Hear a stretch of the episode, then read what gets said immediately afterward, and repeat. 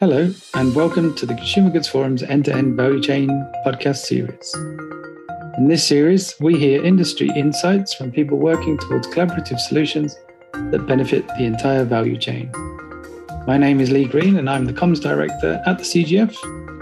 But I have the pleasure today of handing you over to your host, Rudy Hagedorn, the E2E value chain director at the Consumer Goods Forum.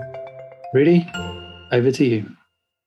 Welcome, dear listener, to the podcast series. Thank you, Lee, for the introduction. And we have today Miriam Molino and Brian Cluster from Stibo Systems. Hello to both. Hi. Hello, it's a pleasure to be here. Thank you. Okay, so let's kick off. Uh, this is part two of a series. So, you, uh, dear listener, if you have not been into the topic, head down to the show notes and click on episode one. And now we will elaborate a little bit better and take and carry the message a little bit further. This is about data supply chains and why retailers should master their data. Question number one today is How important is having trustworthy data right now in retail and with consumers, and why? Because I guess everybody would guess that data was always important, kind of, anyhow.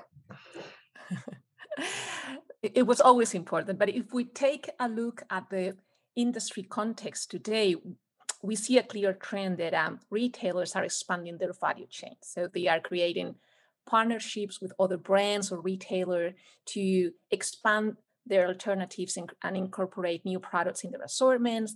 They are moving into more uh, marketplaces, um, creating new services with third parties of other partners. So, so with with um, that context and, and, and the expansion of those ecosystem, the relevancy of trustworthy data is even greater.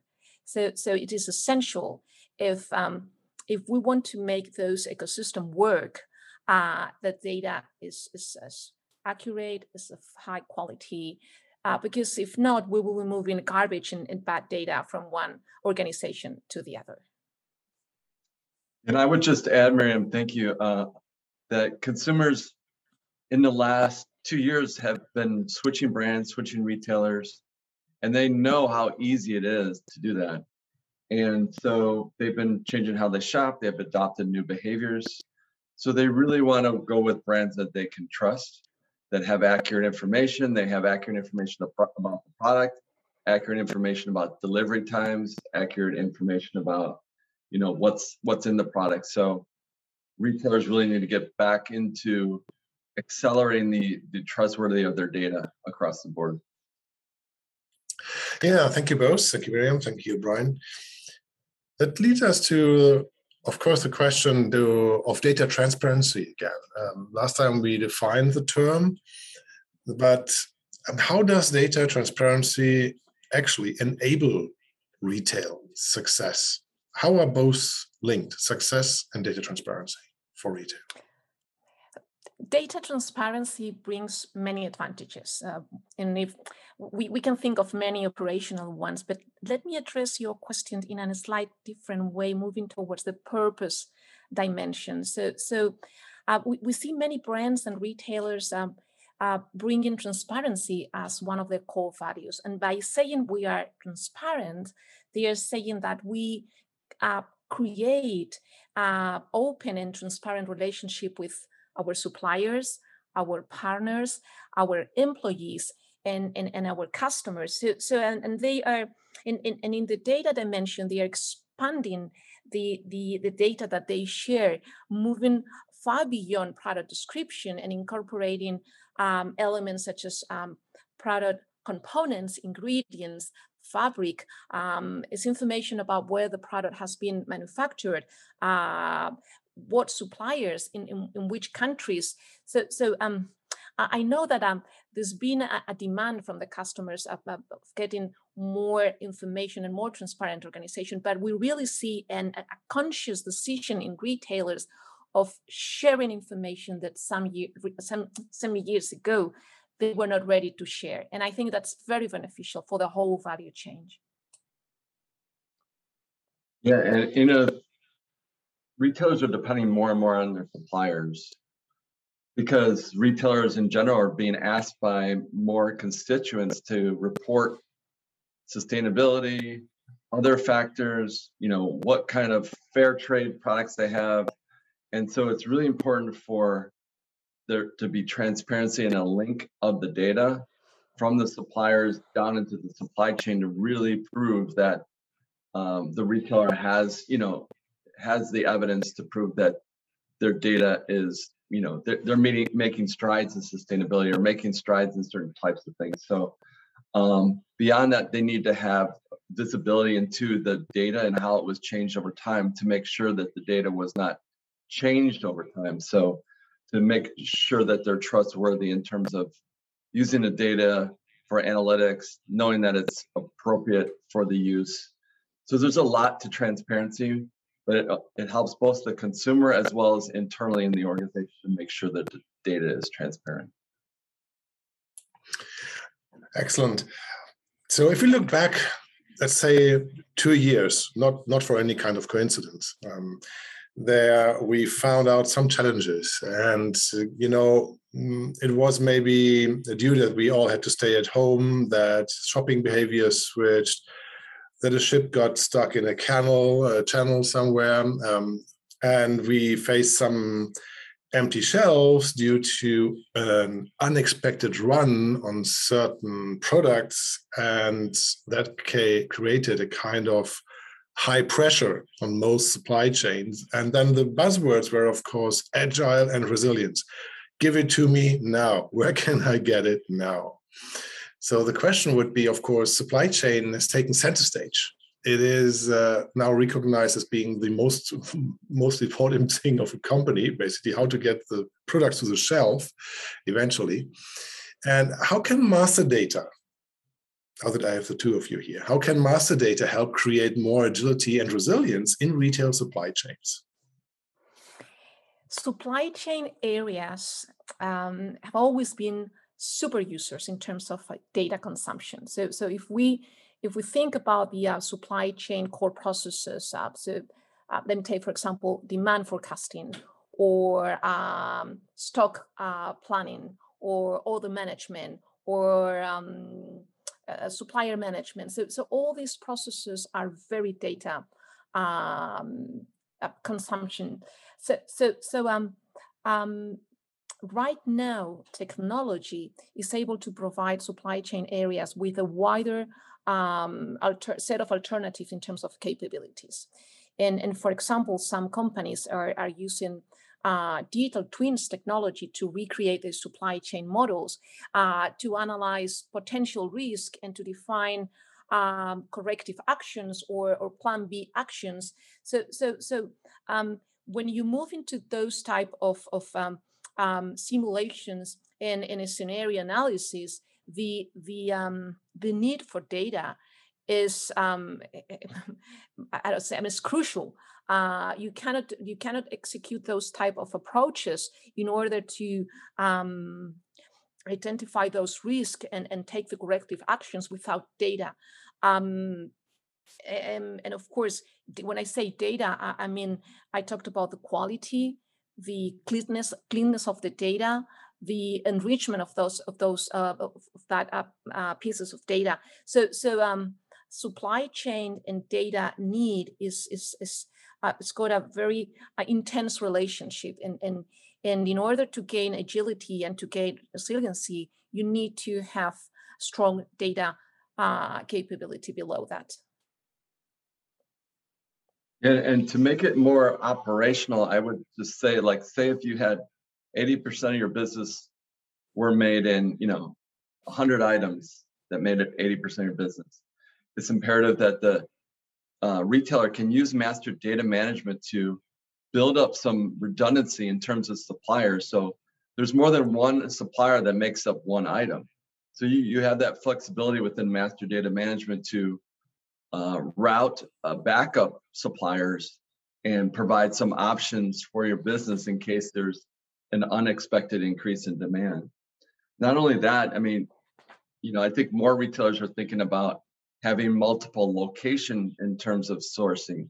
So not only relying on, you know, North America or Asia or, or Europe, but have multiple places where your suppliers are. So you have to look across that whole spectrum uh, what is the most important items, and then make sure you have backup plans so when things happen, you can be agile to react to it. Yeah, thank you, Brian. Thank you, Miriam. Mm, that brings, I think, us to the point of data exchange. Uh, eventually, yeah, you need to capture data, you need to bring it up and down the stream. Um, so, capture, exchange.